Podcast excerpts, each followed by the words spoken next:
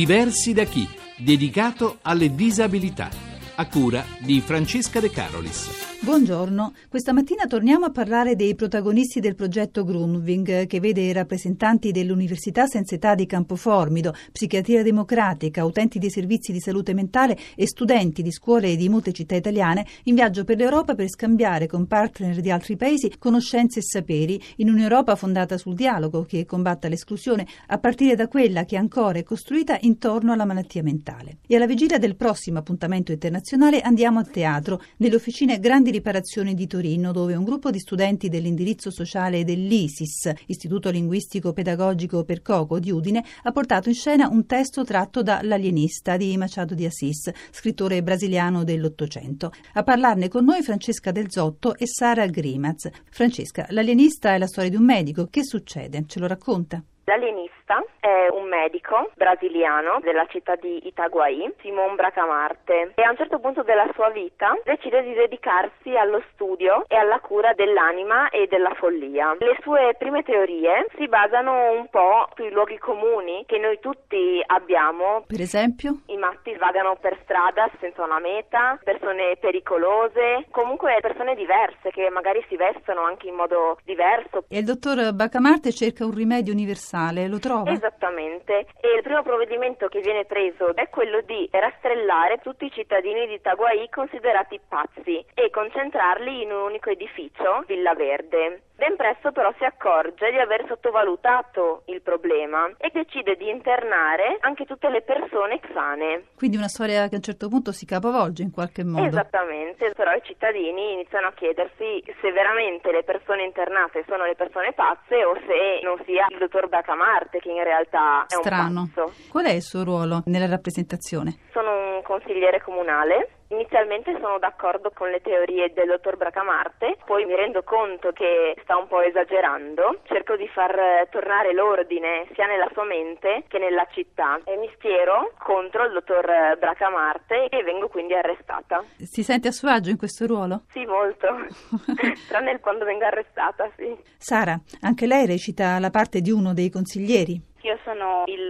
consigliere che cerca la pragmaticità negli ideali di Bacamarte, infatti trova sempre delle soluzioni pratiche. Proporrò di internare di tutti quelli che sono fuori dal manicomio. Quindi il suo braccio destro, e lo segue fino a quando il medico si ravvede in qualche modo? Sì, io faccio diciamo l'ultimo editto in cui annuncio che tutti quelli che sono all'interno di Villa Verde verranno liberati. Così si conclude il racconto? No, il racconto si conclude con la presa di coscienza del dottor Bacamarte e con l'ammissione di essere in realtà lui l'unico vero pazzo, e afferma che lui è l'unico che merita di essere rinchiuso. Cosa le è rimasto di questo spettacolo? L'attualità di questo argomento, che ha molti risvolti nella realtà. Che percorso avete svolto? Quali altri incontri avete fatto? Abbiamo fatto tre incontri. Abbiamo parlato di come erano costituiti i manicomi, come venivano trattati i matti. Abbiamo guardato un film, Family Life. L'ultimo incontro abbiamo parlato di come oggi vengono trattate le persone affette da disagio mentale, tutti gli istituti che sono presenti oggi, i centri di salute mentale. Tutte cose che prima non conosceva. Tutte cose che finora avevamo trattato superficialmente e che grazie a questa esperienza abbiamo potuto approfondire.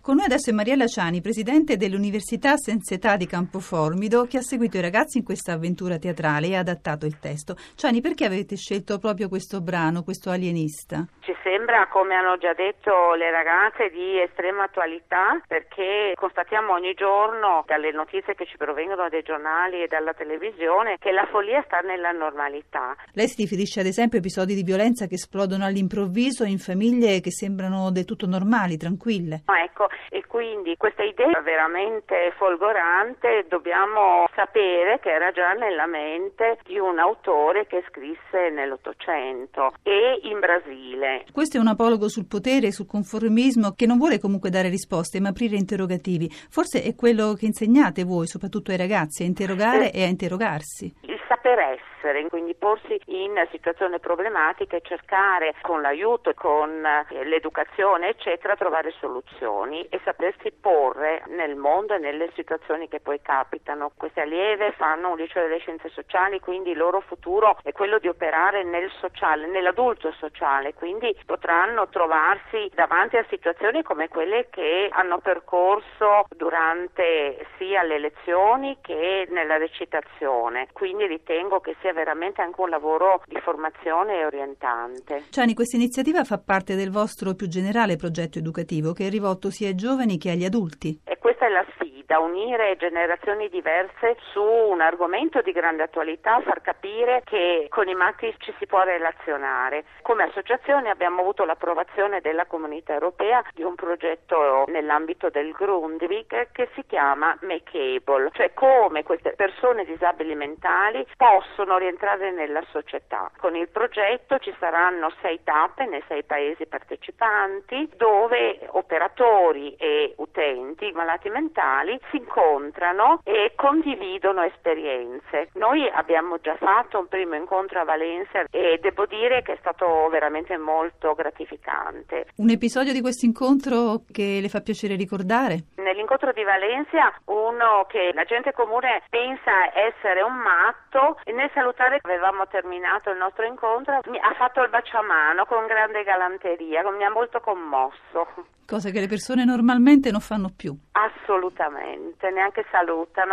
Il prossimo appuntamento è a Udine il sette maggio, ci sarà un convegno per un'Europa senza manicomi e i ragazzi in particolare saranno parte attiva anche loro di questo incontro.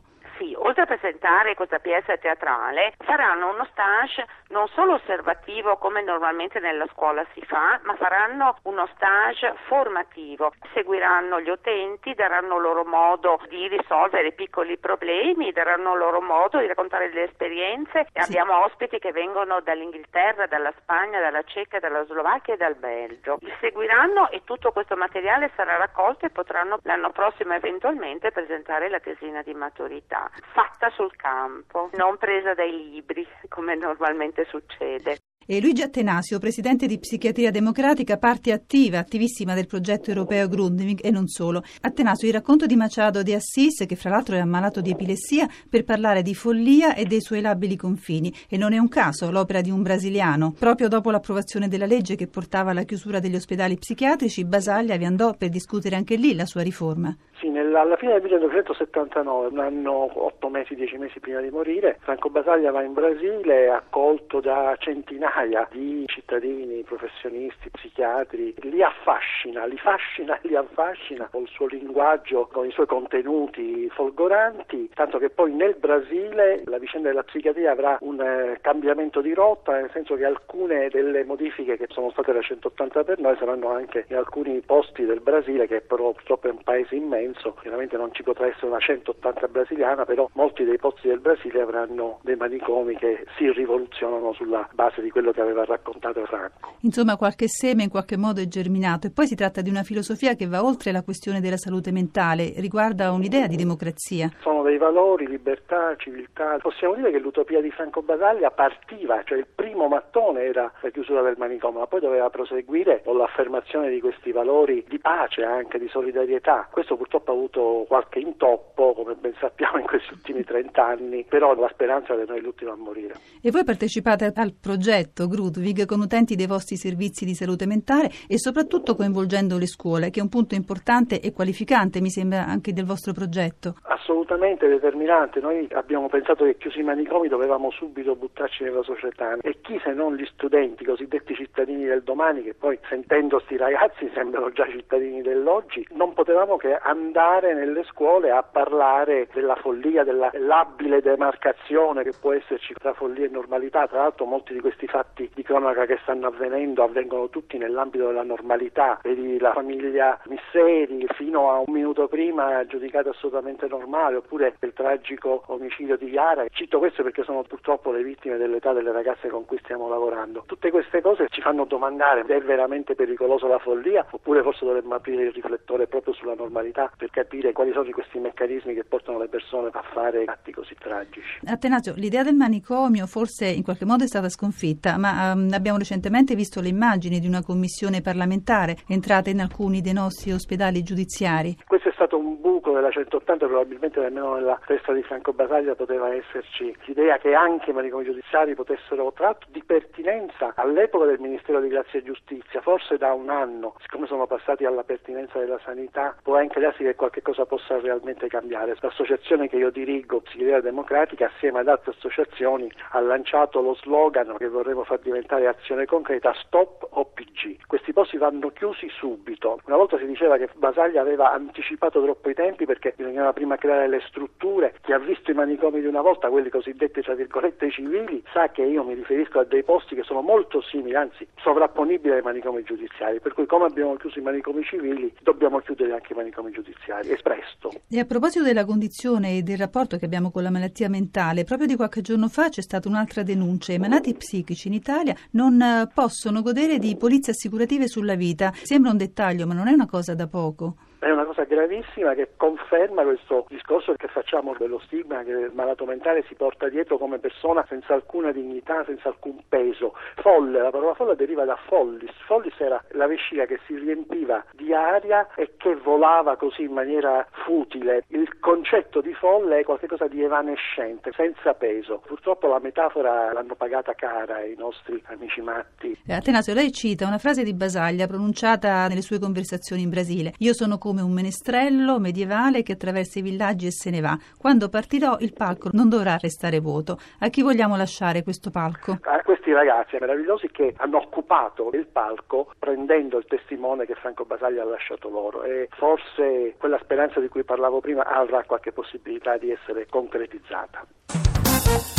È stata sostanzialmente revocata la circolare dell'ufficio scolastico della Lombardia che aveva invitato i dirigenti scolastici a formare classi anche con ventisette alunni, sia pur in presenza di alunni con disabilità. La circolare invitava a non tener conto di un regolamento ministeriale che prevede che queste classi debbano avere venti alunni. Sia pure in burocratese, l'ufficio fa marcia indietro. Sono un V I P, Very Invalid People. Parte così la campagna di mobilitazione promossa da Cittadinanza Attiva e con cui si schierano le associazioni dei pazienti cronici e rari per lottare contro gli abusi di potere e le violazioni dei diritti dei disabili segnalati da tutta l'Italia. Sono stati annunciati una raccolta di firme online sul sito w w w punto sono un v i p punto i t, banchetti in piazza in tutta Italia e una manifestazione nazionale a Roma a fine maggio. Ed è via libera al Parlamento al finanziamento di sei milioni di euro per le attività del Comitato Italiano Paralimpico per il duemilaundici. Soddisfazione dal Comitato che si era visto costretto a interrompere buona parte delle attività proprio nella stagione che precede i Giochi Paralimpici di Londra del duemiladodici. Fra le conseguenze dello stop delle attività per mancanza di fondi c'era stata anche l'esclusione degli studenti con disabilità alle finali nazionali della corsa campestre nell'ambito dei Giochi Sportivi Studenteschi, cosa che aveva causato non poche polemiche.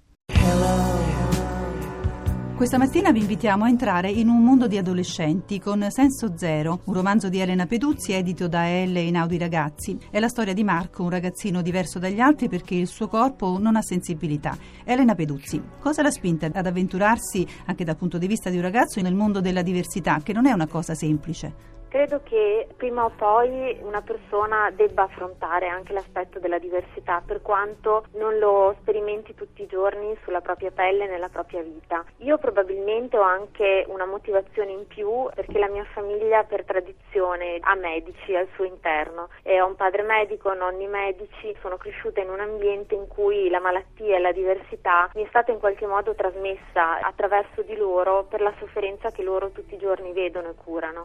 Parliamo del protagonista del suo romanzo, Marco. Soffre di una forma di neuropatia sensitiva, se si ferisce non sente dolore, ma il dolore, dice, lo sento dentro ogni tanto, è profondo e forte e non mi dà tregua. Qual è il prezzo che Marco paga per la sua malattia? Marco ovviamente, come persona in formazione, con tante cose ancora da capire, con tante corazze ancora da crearsi, se ne è creata una molto spessa verso il mondo esterno. Questa sua incapacità di sentire è un'incapacità di sentire il male ma anche il bene. Questo gli provoca un dolore emotivo fortissimo che gli esplode dentro perché non ha possibilità di trasmetterlo all'esterno se non con la sua rabbia, che spesso rivolge verso se stesso, procurandosi bruciature, abrasioni. Ma poi incontra un amico, Lorenzo, con il quale forse per la prima volta si apre. Lorenzo lo aiuta a capire il significato della parola normalità. Come? Lorenzo Lorenzo non si preoccupa per Marco eccessivamente, lo accompagna nelle sue gite in bicicletta su per i boschi, lo tratta come un amico normale, speciale, perché condividono tantissime cose insieme, non perché abbia una malattia per cui va commiserato.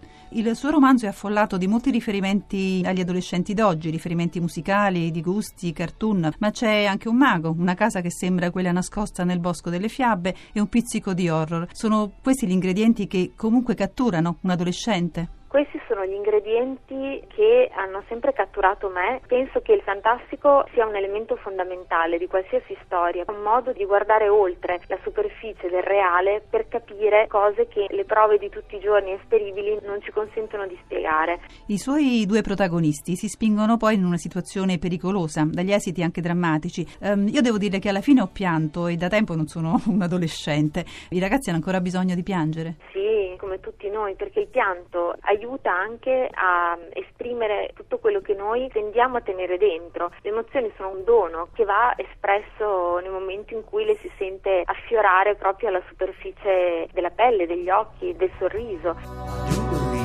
Questo libro inaugura Carta Bianca, la nuova collana di Einaudi Ragazzi, ideata per dar voce agli autori cresciuti con internet e anche aperti ai nuovi linguaggi. Un libro attraversato dalla disabilità, ma comunque rivolto a tutti i ragazzi. Sì, assolutamente, anche perché la disabilità è solo un caso che capiti a uno oppure a un altro. Bisogna ritenere questa realtà parte del tutto e quindi è giusto presentarla nella sua normalità.